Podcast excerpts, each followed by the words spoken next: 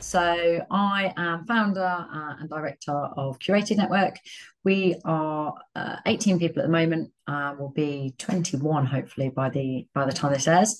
And we focus on technology transformation and innovation. So placing the leadership level and then helping them to build out their teams. Brilliant.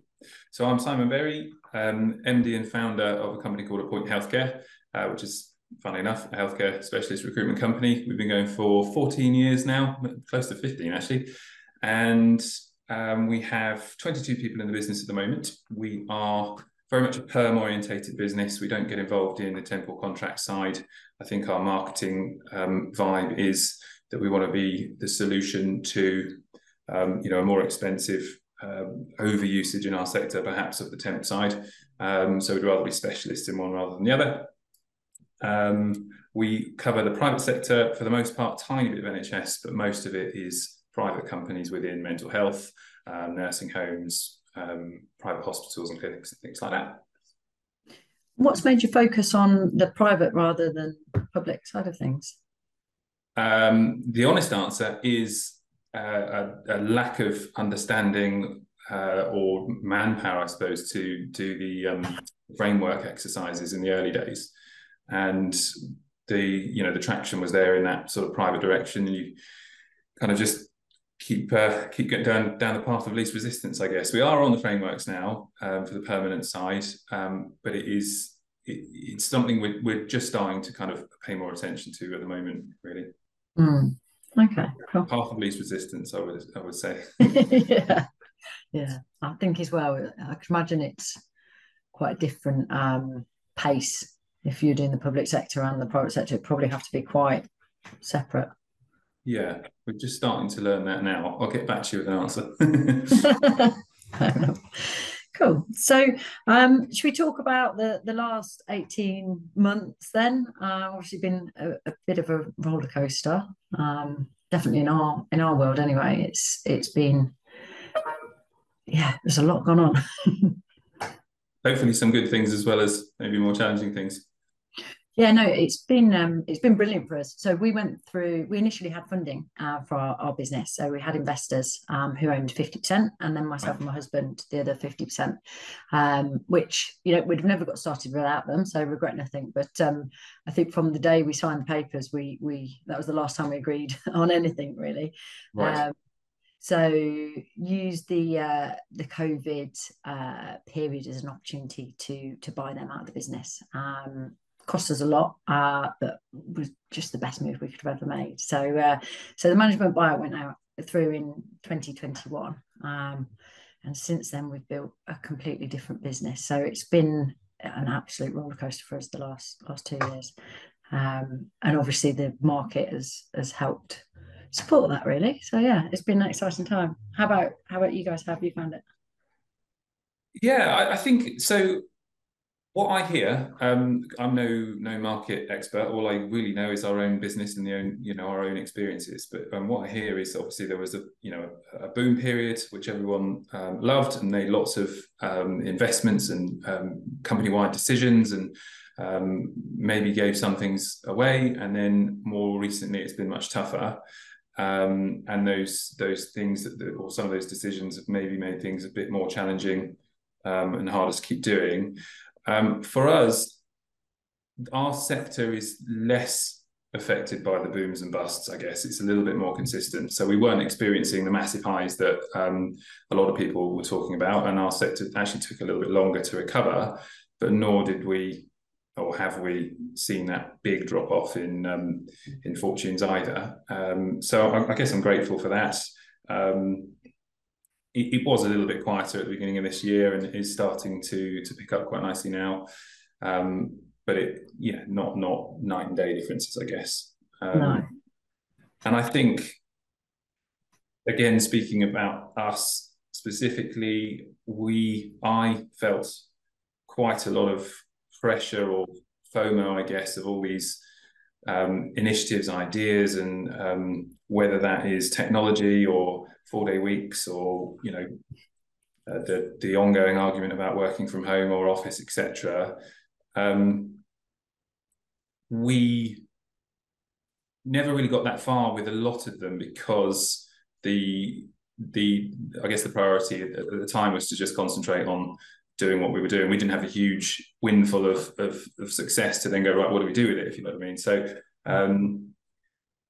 that's, I guess, I see that as a fortunate thing. And I think what I would like to now do for the next, I think what I would like, I don't have a crystal ball, but for the next year or more, I don't see any massive drop-offs like we've seen, nor do I see any huge boom periods coming, which for me is great, because we can then just concentrate on being a business, doing what we do best, try and get some consistencies and continuous incremental improvements rather than massive redevelopments, and also just make sure that we're picking the appropriate ones for us and our means as a business as well, because I think things like hearing lots of people talk about AI, for example, and thinking, are we gonna suffer if we don't get on board with this? And I think for me, the realization is absolutely not. We'll do what we can and what's appropriate to us as a business, and we'll learn where we can. But none of us are tech heads. None of us are, massively passionate about that side of things. And if we were to push that as a business, I think we would probably end up pissing a load of money up the wall and not getting it right, and it just distracting us from doing what we do well. 100%. And also, just because you can doesn't mean you should, I think. We're in quite a fortunate position that we're speaking to technology and transformation leaders like all day, every day. Yeah. So it's really interesting. And, whether you're speaking to, CTO of a law firm or a bank or, wherever it might be, a lot of the time it's, okay, we're doing experiments. These are big companies, obviously. They've got an innovation team in-house, looking at the art of the possible. But a lot of it's about, we know that our vendors are all looking at this, and actually they're going to be, rolling out the tools. Microsoft have already got Copilot. These things will just be embedded in the tools that we're already using. You look at, I know the newer generation don't really remember it, but I remember life before LinkedIn. I think the recruitment industry has already been disrupted to an extent. It's already so automated. So much of what we do is tech enabled that actually it will just be building upon that. We don't need to revolutionise it. I think it's a bit of a red herring from my perspective, the AI thing at the moment. I think that's it, isn't it? I don't want to detract at all from. I think it could work brilliantly for a lot of businesses if they are that way inclined and they're passionate about it, and they've maybe got some in-house, at least brewing talent in that area to manage it. But I think at one stage, and that's, I just use that as one example, but there were lots of those sorts of things coming up which we could have jumped on because the voice out in the market is.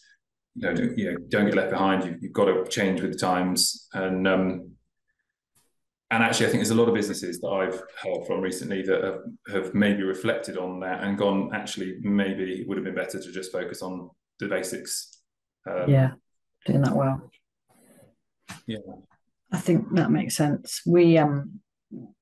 I think we're in a fortunate position, like yourselves, that a lot of the businesses we work with are more established businesses trying to go through periods of transformation or technology improvement rather than the VC backed. So we didn't have that exposure, that kind of boom and bust, which at the time, again, we had the temptation, should we be, trying to go after those cool tech brands, especially as we do technology recruitment.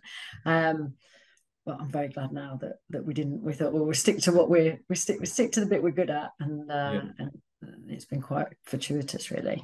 What about you guys for the next foreseeable? Then, what do you see happening, and what are your focuses on? Well, I'm really just hoping for boring. I think there's been enough. It's been enough ups and downs over the last few years, and actually I felt really uncomfortable for the majority of last year because it felt like a bubble and it felt too easy, and it made me uncomfortable. Are things going well because you're doing things well, or are things going well because it's easy to make money when the market's like that, and no one wants to be, was it left without the clothes on when the sea goes out. So I prefer the market a bit more sensible personally. Yeah, so I'm just hoping for boring. You know, there's obviously a lot of potential threats looming on a kind of macroeconomic level. Hoping none of that happens and we just plod along steadily so we can work on making our business as good as it can possibly be in a market where we can see cause and effect quite easily. It's quite exciting, I think. Hoping for boring. That's, I like that. It's a great, great motto. I might borrow that. I think everyone's got like PTSD though after the whole COVID period and everything else, and then everything just went so into this boom times. No one's had time to just kind of go, oh, okay, normal life, what's that look like? Yeah, okay, well, let's hope for that. So on to the sort of our the second half of the agenda then. We've got a list of things that talk about. I can resonate with some of them. I think there's other subjects which are maybe crossover into them slightly, which we're more passionate about or more actively involved in or have a a genuine opinion on. What are sort of the key things going on in your business that you guys are focusing on at the moment? I think one of the key challenges, you know, we always find as a business is attracting the right calibre of people, especially on the experienced hire side, and then trying to make sure that the quality and culture are maintained as we're growing.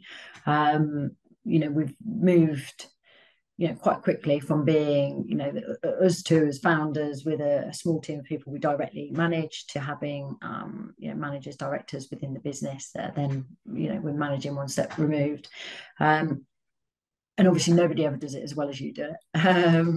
So it's about really making sure that we're creating processes that can be replicated, but without it becoming then just people cranking the handle, you know, people still being the authentic selves and, you know, really dealing with clients in their way as well as in the way that is a curated way of being.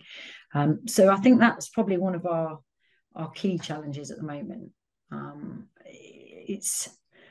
There's no easy answer, and I think because the mania of the last couple of years, we have gone down the grad route quite heavily. So it's a long learning curve to get people to the point where they can stand alone without support, definitely within our business, given we do a lot of the senior end. So yeah, that's the key challenge for us.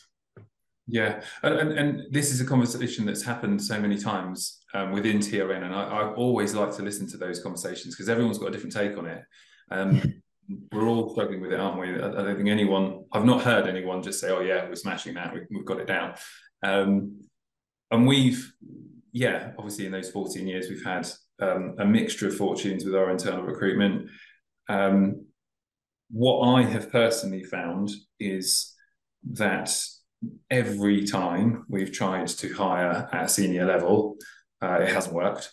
And that's not necessarily because they weren't any good. They might, you know, some of those people have got huge experience, you know, very credible, good success in the past, liked them as individuals, but it just didn't quite work. And the success we have had is by growing our own talent, which takes time, and it's frustrating, isn't it, when you want to march forward as a business. And so I would love to be able to change that, but it seems to be working far better for us as a business. I think, like you were saying, you know, it's very difficult to find someone that will do things as well as you. I think now we've had enough time to get to the point where some of our team are actually doing things far better than I can, and we've got our. That's good. Yeah, it's great. We've got different skill sets, and I think, you know, I think back to when we hired a previous director, one of the team came and said, you know, it's really exciting and blah, blah, blah. And they were trying to be diplomatic, and they were saying, you know, we like this person, but the real reason that a lot of the team are here is because we want to work for you. And that was a very flattering thing for that person to say. It didn't help me build a business. So it's then, okay, well, how can you how can you build people up and help them take their own careers forward so that people are here for them rather than for me? No, definitely. And I think the thing then of getting the line between giving them the freedom to you know, manage people in their own way and, you know, lead in the way they want and have their style, but then also make it feel cohesive with the rest of the business. I think that's the key thing, especially when you've got, we have search side of the business. So we have three areas: search, interim projects, and then our kind of teams and capability, which is where we work with companies to put in the kind of rank and file, if that's the right word. So it's quite easy for a team to, you know, become its own island, and it's really about bringing it together as well, making sure we've got, you know, a curated way of doing things, overarching the individual people underneath. I think that's the real challenge that I'm. You don't want to be dictating to people, do you? No, it is a real challenge. Our challenge is on that front is partly physical, in the sense that we are. We have our offices are on three floors, and we can get, truth be told, the top floor is only for meetings and so on. So it's across two floors, our sales team. And we wish we could get everyone together, because I think that would really, really help more often. And we try and move people up and down as much as we can to try and alleviate exactly that problem. But, yeah, even without that, absolutely. I guess for some, you know, in certain circumstances, there's good reason for people to do things slightly differently for different niches, but only to so much degree. How people control that from you know, full-blown homework environment, I have no idea. No experience of it particularly, but I imagine that's a challenge. Yeah, no, definitely. Are you in the office? What's your work home? Yeah, so we are very much an office-based company. We make no secrets about that. I think, you know, stemming from the recruitment process, we are looking for people who enjoy each other's company, want to support each other, want to celebrate each other's wins, pick each other up when they're down, learn from each other, shadow each other, and not, you know, not to the degree that it's like you can never work from home. There's flexibility to a degree. You know, I think it's a very rough rule of work from home 1 day a week if you want to. Some use it every week, some use it virtually never. I'm one of them. I like being in the office with the team. No, definitely. I just think as well,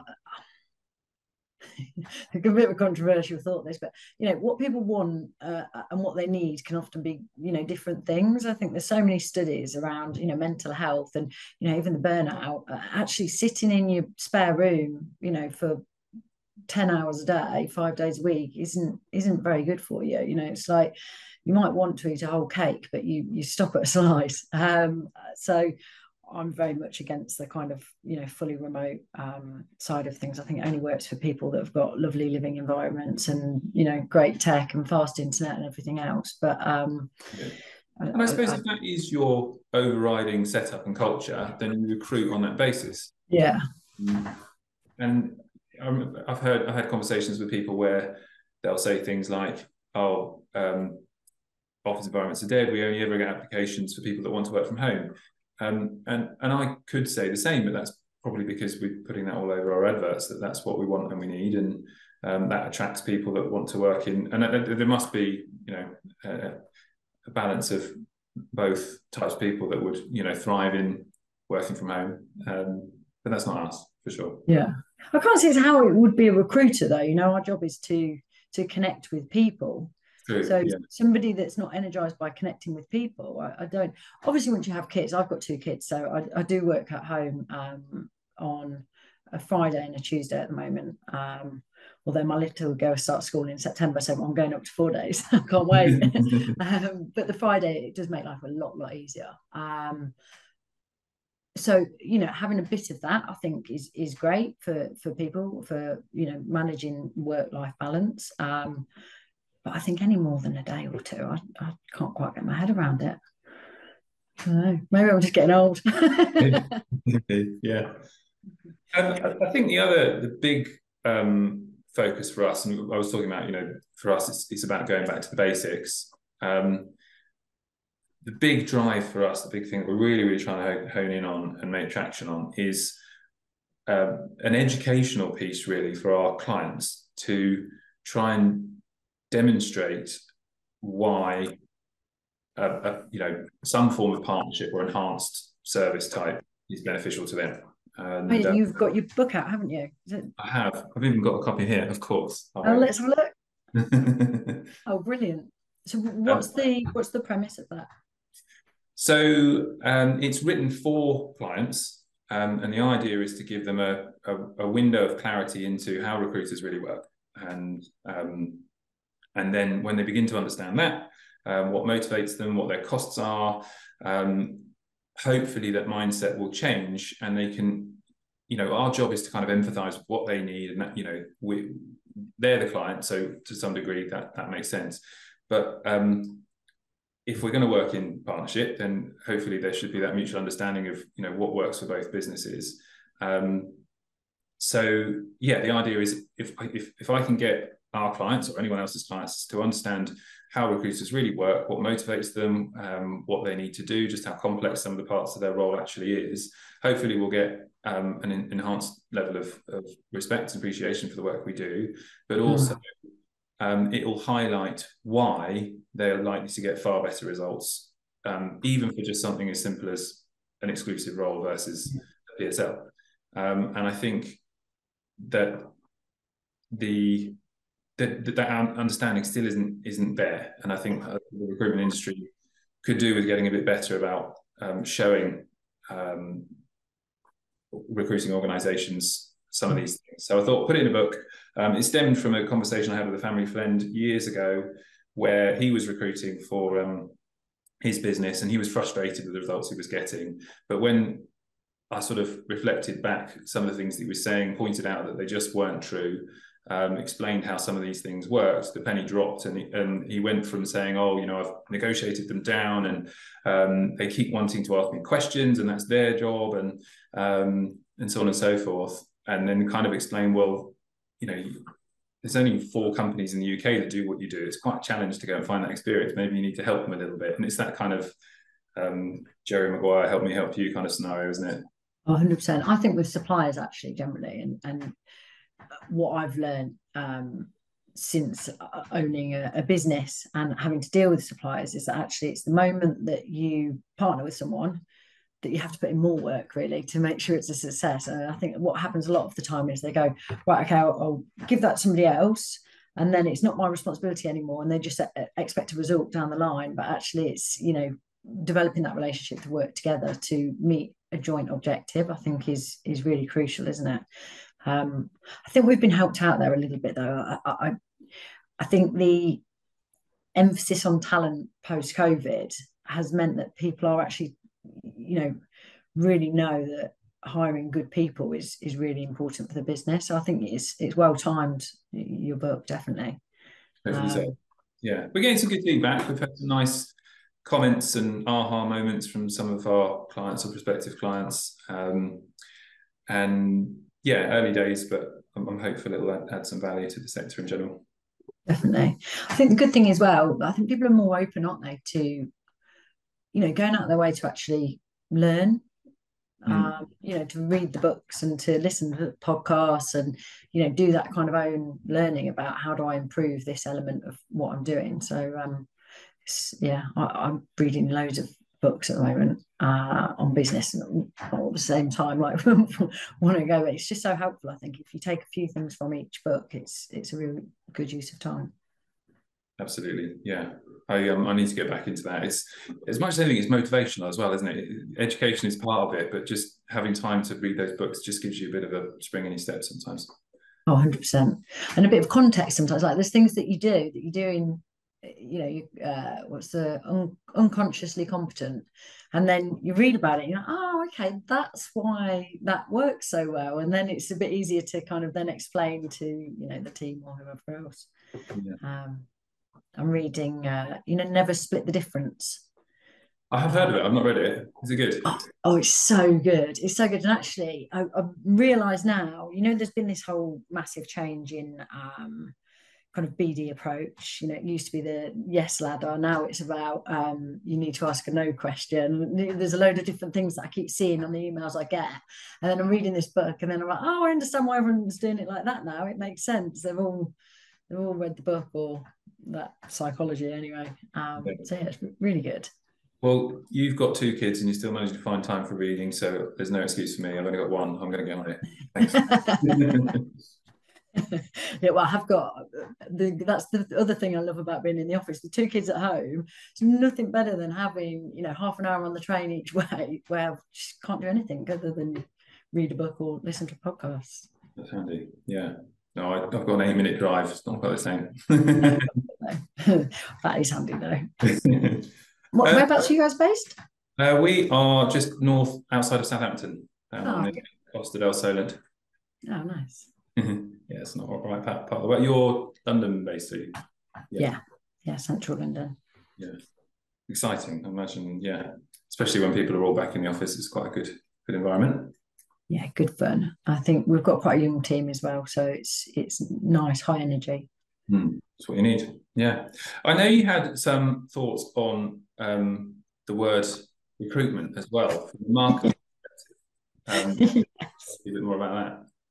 Yes, I do. I think we need to reclaim recruitment is my big thing. So a trainer that we worked with and a manager internally told one of the team not to use the word recruitment in an email. Because of the negative connotations. And I thought that was really, really, really depressing. You know, there's a whole load of businesses out there that are, you know, now talent agencies, talent consultancies, embedded talent, it's all, you know, talent, or, you know, other related words around people or whatever else it might be. And I just think we're not HR consultancies. We are very much responsible for recruiting people to organisations. They, you know, even if you're doing an embedded piece, they still do the management of the talent and the training and the development side of things in most cases. So I don't think we should be ashamed of it. I think we should be saying, you know, we're proud to be recruiters. Okay, you can be a search person, or you can be an interim person, or you can be an embedded person, but you know, I'm definitely still very proud to be a recruiter. I don't want to pretend I'm a talent acquisition anything else. I want to be what I am. And I think more people should be too. I really agree with that. A friend of mine a while ago, he was asking me to proofread some things on the website, and he's in recruitment, and it didn't mention recruitment. I said, are you sure that people are clear on what you actually do? And then he said, oh yeah, but if I use the word recruitment, then there's negative connotation. That's the first I'd heard of it. And sometimes I'm too easily led, and it got me thinking, maybe there's some truth to that, and should I re-look at ours? Thankfully, I never had time or got myself organised to do it. I'm glad we had this conversation, because if I think about what I really believe or what I would want to do about that, I'm absolutely in your corner. And I think the other part of that sentence is consultant as well, to remind my team that that's quite a big word, and you know, it's quite a grown-up job title, and we need to honour that, we need to be that, make sure that we're adding that value. But no, I'm proud. To be a recruiter for sure. I won't change that. 100%. And I think the industry's changed so much. I mean, you know, 15 years ago or, you know, whatever, it was a very different place. But nowadays, you know, it's full of really good, credible people. You know, most of our competitors are, you know, remember back in the day, it was a USP that we took the time to thoroughly interview our candidates, whereas now that's a given for, you know, 90% of recruitment businesses out there. And I think, you know, we earn more money than a lot of other professions. You know, even the really well-respected ones, you know, we're actually outperforming from or the good people are. Not the good people, that's the wrong word, the successful people. It's probably still the wrong word. The top 50% anyway. you know, and actually nothing to be ashamed of at all. Definitely. In fact, one of our managers as well, so he was dating a couple of years ago that he's now married her,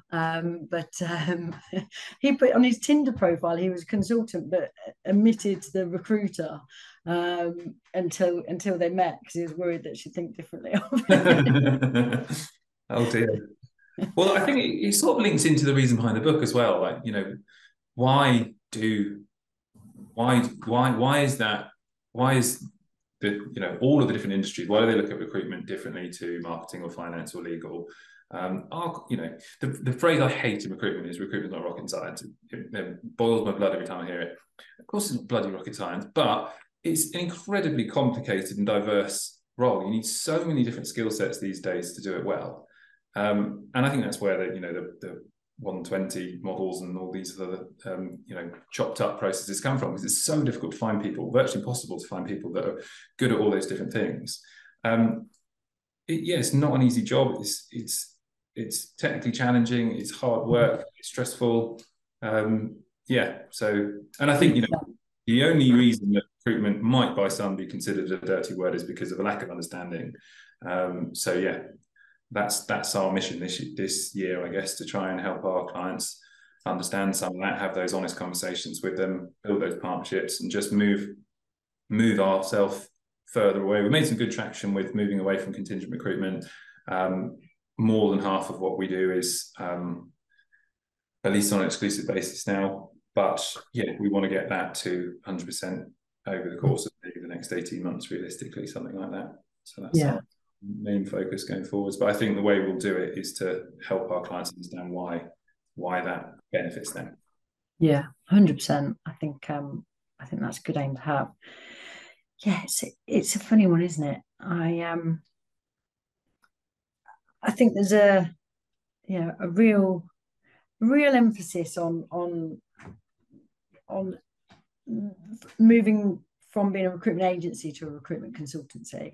As you said, I say to the team, we're going to put the consultant to recruitment consultancy for us. And it's about just doing what we do really, really well. I think there's often a mistake people can make is almost viewing it that we're selling, you know, a product, which is a candidate, but we're not, you know, we're not a knowledge business. We're a service business, and we're selling a service, and we're selling confidence, really. You know, the main thing you want when you're recruiting and you work with an agency or a consultancy, as you should be, is confidence. And actually, since I've been recruiting a lot over the last couple of years and working with Recterex and not having very good experiences, it's a real thing for me. Let's be a consultancy, make sure we're at every step of the journey, you know, giving the client transparent and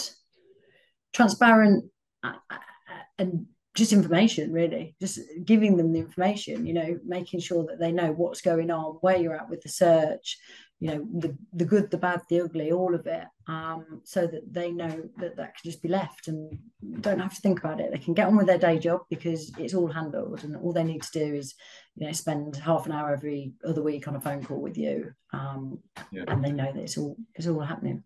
So we've done a lot of work around our delivery processes, and by delivery I don't just mean from when we take a brief through to somebody starting and actually beyond as well. So we've done a full process map, as is to be, gap analysis, and then looked at how to improve it. And I think it's really, a lot of it we're kind of doing, but we hadn't kind of formalised it as a methodology as such, definitely on the search side. So putting a bit of rigour around each step it's been really, really beneficial for us, to instil that in the guys as well, that, you know, we're doing a lot of work. You know, once it's all written down, I think it's about a 20-page, you know, doc of, you know, every step that we do, client focused and internal focused.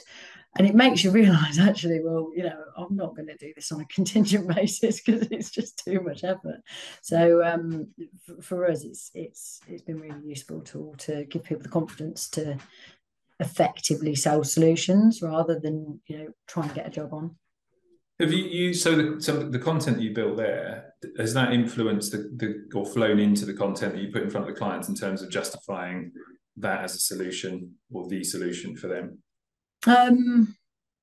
Yes, and so kind of not directly, but so we've, as part of that, we've looked at all of our different materials. So what we present a pitch, so we do, when we kind of do the actual meeting, as it were, where we're doing the face-to-face, what we present them, we've upgraded that, but that's kind of stayed the same. But then we've changed our long list, short list kind of flow, basically, as it were. And then the data that we present throughout the assignment has changed as well. And we've added in a bit of rigor as well. So some things that before were phone calls, we'll now send a one-pager or two-pager just to kind of back up the, you know, this is the work that's being done and how it's being done, and where we're at. Again, going down that kind of the confidence piece, you know, you want to be able to think, right, I know that this is all in hand, you know, there might be challenges to find the right person, you know, sometimes it's the salaries are a bit under what the budget is, or, you know, you're looking at moving somebody from a cool tech business into a more traditional business, and it's going to be about really selling to them during the process, etc. But if the client feels confident that you've got it all covered, you're thinking of everything, you like no stone's being unturned, this is who you're approaching, this is how you're approaching them, this is what you're doing, you know, I think it makes all the difference. So it has, yeah, it's been really good. And as I say, a lot of it we were doing anyway, but just not doing that final 5% of them presenting the data in a way that you know, that they can understand, because I think, you know, that your search is going well and everything's on track, but that doesn't mean that they do, because they're not recruiters. Yeah, 100%. And also, I'm sure go a fair way to helping your challenge that you were talking about earlier with just getting that consistency across the business of doing it in a curated way. Yeah. Yeah, definitely. I think so. We've done. Obviously, we've got a few different ways that, you know, different solutions that we sell. So it's ongoing for two of them, and then two of them we've done, and it's been brilliant. But it was also very time consuming. Hence why it's taken so long. And then next, we've got to do like the sales playbook side of things to make sure that bit's working as well as the actual delivery. I think we're in a bit of a stupid position, really, in that we undersell and then over deliver, which is just silly. We need to be going out there and doing a bit more on the getting the word out there front. Neat. Just while I've got the opportunity as well, one last thing I would like to understand from different businesses is what's working for you on the BD side at the moment? Oh, well, that's so, you know, going back to the shiny things conversation from earlier, we have spent a lot of time, effort, money on trying to use outbound email cadence to generate leads for our business, basically. And I don't know, you know, maybe it's just that we're not very good at it, and we need to try harder. We are looking for a marketing person, so that might, you know, change everything. But I think it might be a bit like the AI thing for us, a bit of a red herring. I think because we're operating at you know, towards the senior end of the market, I don't know. I feel like I wish we'd have spent the time that we spent on that, focusing on our relationships and our candidate relationships and taking them forward, rather than on outbound emailing. And I don't know about you, I don't know whether, you know, the success that you get, is it worthwhile getting that success for the amount of people that would see it and not like it, and, you know, end up marking you as spam if they're getting, you know, 4 or 5 emails. You know, I know now, because we're getting so many of them, I quite often just mark people as spam. If I get a bumping up, if that isn't mentioned in an email, it just goes spam, you know. So I don't know whether it's a bit of a false false dawn, really. I don't know. What have you tried? Have you tried any of that side of things? Any success? No. I mean, basic email sequencing we are doing. I think, you know, we're drumming into the team and they're seeing results from continued efforts, but more personalised rather than automated. Mm. And we're getting some successes from that. You know, it's normally the 5th or 6th email perhaps that we start to get. And I think it's, you know, it's pot luck on timing as well, isn't it? You know, I think about my own inbox and, like you say, just hundreds of things a day coming in. And every now and again, you're in a particular mood or thinking about a particular thing and it pops up just at the right time, but it's fairly few and far between, unless they're watching me with a secret camera somewhere. But I think what's working for us is still the dominant factor more often than not is leveraging old relationships, trying to get referrals, or, you know, when people move from company to company, to try and stay in touch with them and try and move with them. Seems to be working. Yeah, I'd agree. I mean, I think when it's used for making sure you do your follow-up touch points, that's brilliant. I wish I'd have had that when I was a consultant, because the amount of, you know, rightly, I know it's not, you shouldn't do it, but the amount of times I'd send one email and then probably never send anything ever again. So really nice to be able to go, right, okay, let's put in the next, you know, few steps that I need in terms of cadence. But I think from a kind of mass email perspective, I'm just not sure it works for us. I think as a recruitment business as well, you know, effectively our candidates are our leads. You know, so do we really need to be doing leads gen of random people, or do we need to be nurturing those relationships so that, as you say, they go into a business and, you know, they're our in effectively? Yeah, your level with those roles for sure. Yeah, and especially at the senior level, and then also on the interim side, you know, I think that's.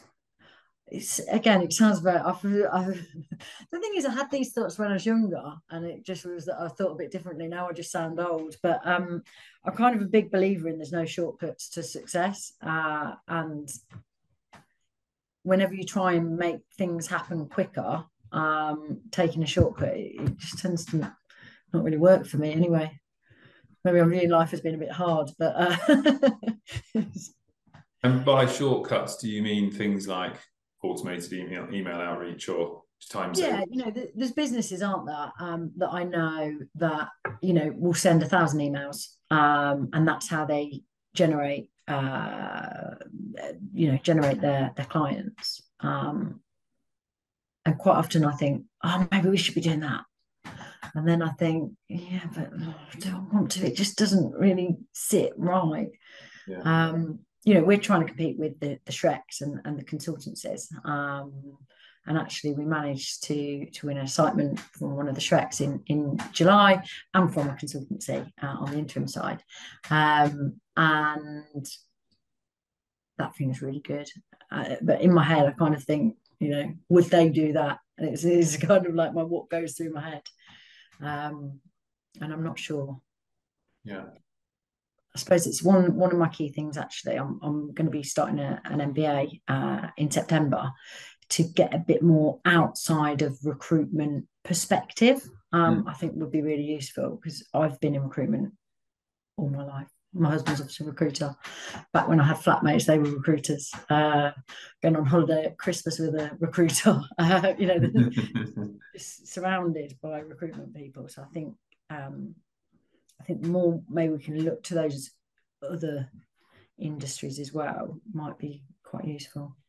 Yeah, absolutely. I've kind of done it the other way around. So I spent a lot of time and money with external coaching that was industry agnostic. Learned loads, but got to a point where I really needed the voice of, the industry, which is, hence the TRN membership, which is exactly what I'm getting. And thanks, TRN.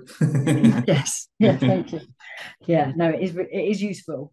I think the suppliers thing is the key thing. It's such a minefield, isn't it, with SME suppliers, of the good, the bad, and the ugly. we had, we were one of the ones that got scammed by, I can't remember his name, the Recterex that disappeared with everyone's money. Oh. Dan Collier. Mm. Well, I shouldn't say that, should I? Can we bleep that out? It done for, mind you, it's true. So anyway, luckily only £3,500, so it, you know, still enough, but it wasn't too much. And it taught us a lesson. I thought, what is it when money meets experience gets money, and money gets experience or something. But I think it's really useful. I wish we'd have been on TRN before that, so we could have said, oh, has anyone worked with? Yeah. That's a very useful feature. Cool. Okay. Well, anything else specifically you want to talk about? No, I think that's been really interesting. Yeah. What are your ambitions? Ambitions. Oh, that's a big question. I think the next vision is around sort of the 45-50 heads, breaking into a few different niches, like you were talking about, maintaining the us element across all of that. And I think the purpose, really, the reason behind that is to make sure that we're creating opportunities and career paths for the team that have shown us that loyalty and wanting to do it to make things exciting and interesting for them. So, you know, if you're not growing, you're dying, really, aren't you? So, yeah, let's go that way. Definitely. And how do you find it with it being just you? Is that tough? It's good and bad. I think, you know, you were talking about your investors and struggling to get to places of agreement. I don't necessarily have that problem.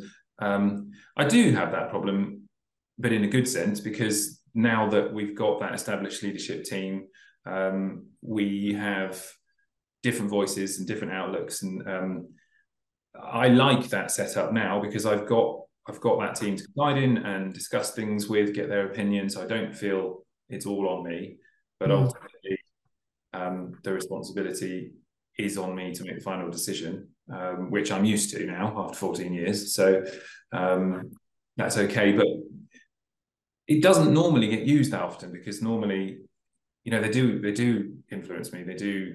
We either agree, or they have good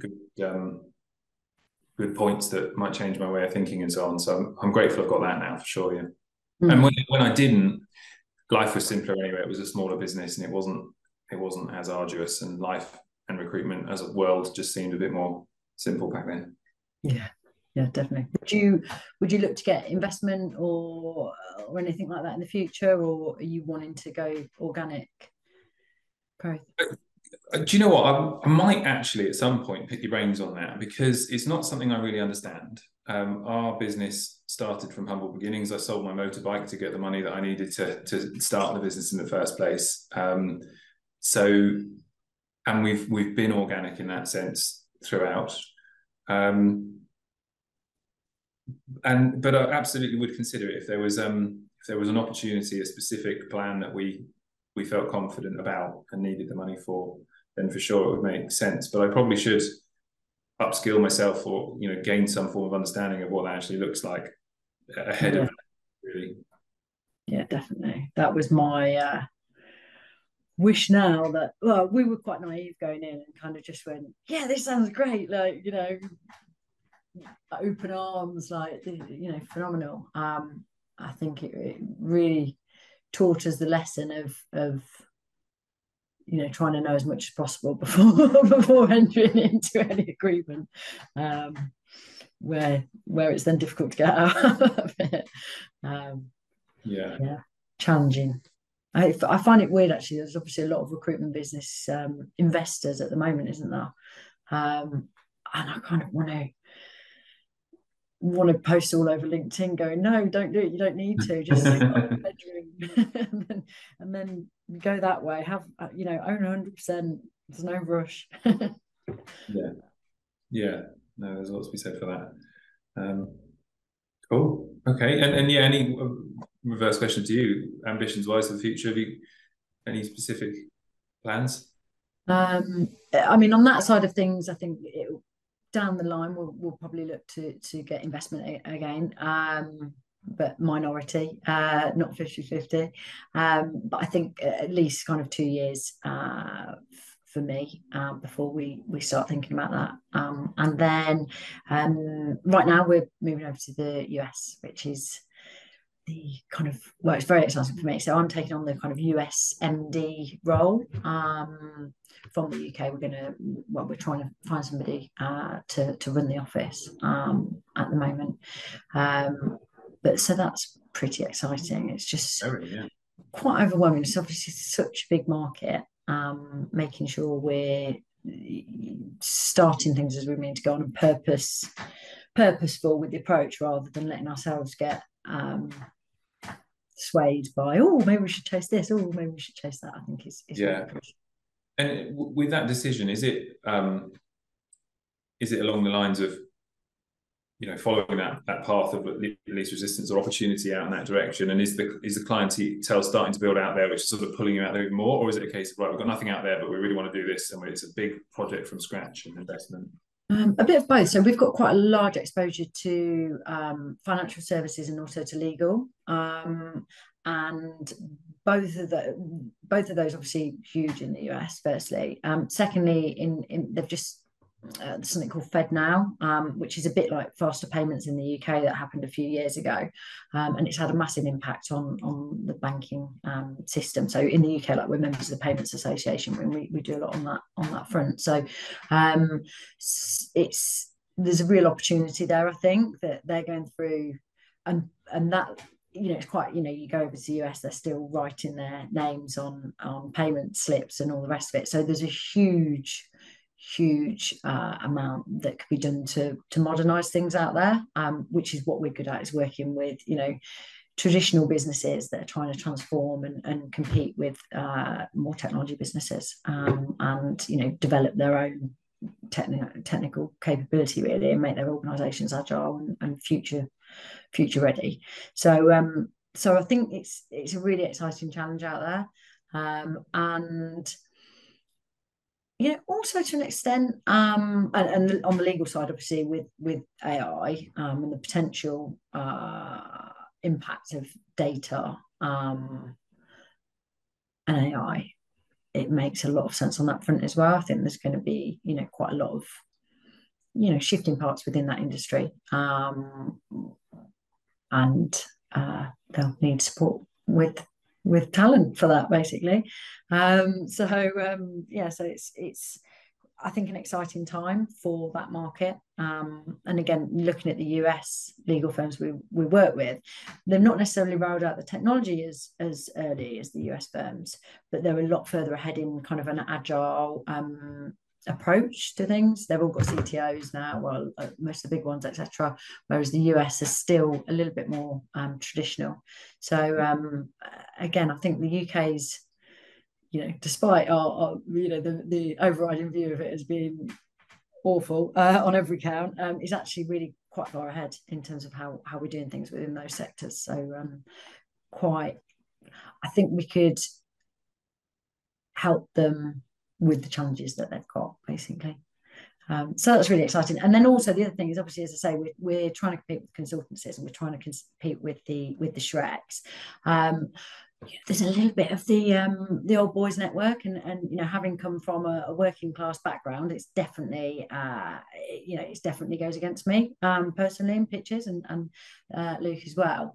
So it's an opportunity for that not to matter, because we just become foreign and English, rather than being, you know, immediately obvious that I'm from a dodgy part of Leicester. You know, that our kind of one weakness isn't a weakness out there, which is again useful. Neat. Well, I hope it goes amazingly well. Yes, exciting times. But yeah, also it's just so big, isn't it? And the thing is, it's kind of almost an element of launching a new business. So you're kind of thinking, right, we want to do everything like perfectly this time, we've learned so much, like, let's go for it. And then it's kind of like, oh, actually, what do we want to do differently? Quite happy with how things are going. But hopefully that's a good thing, that we've moved so far forward we can't remember how it was. Yeah, so. Perfect. Lovely speaking to you, Simon. You too, Amber. I've learned a few things, and I may trouble you in the future for a conversation about the investment piece if you're willing. But no doubt see you at the next event.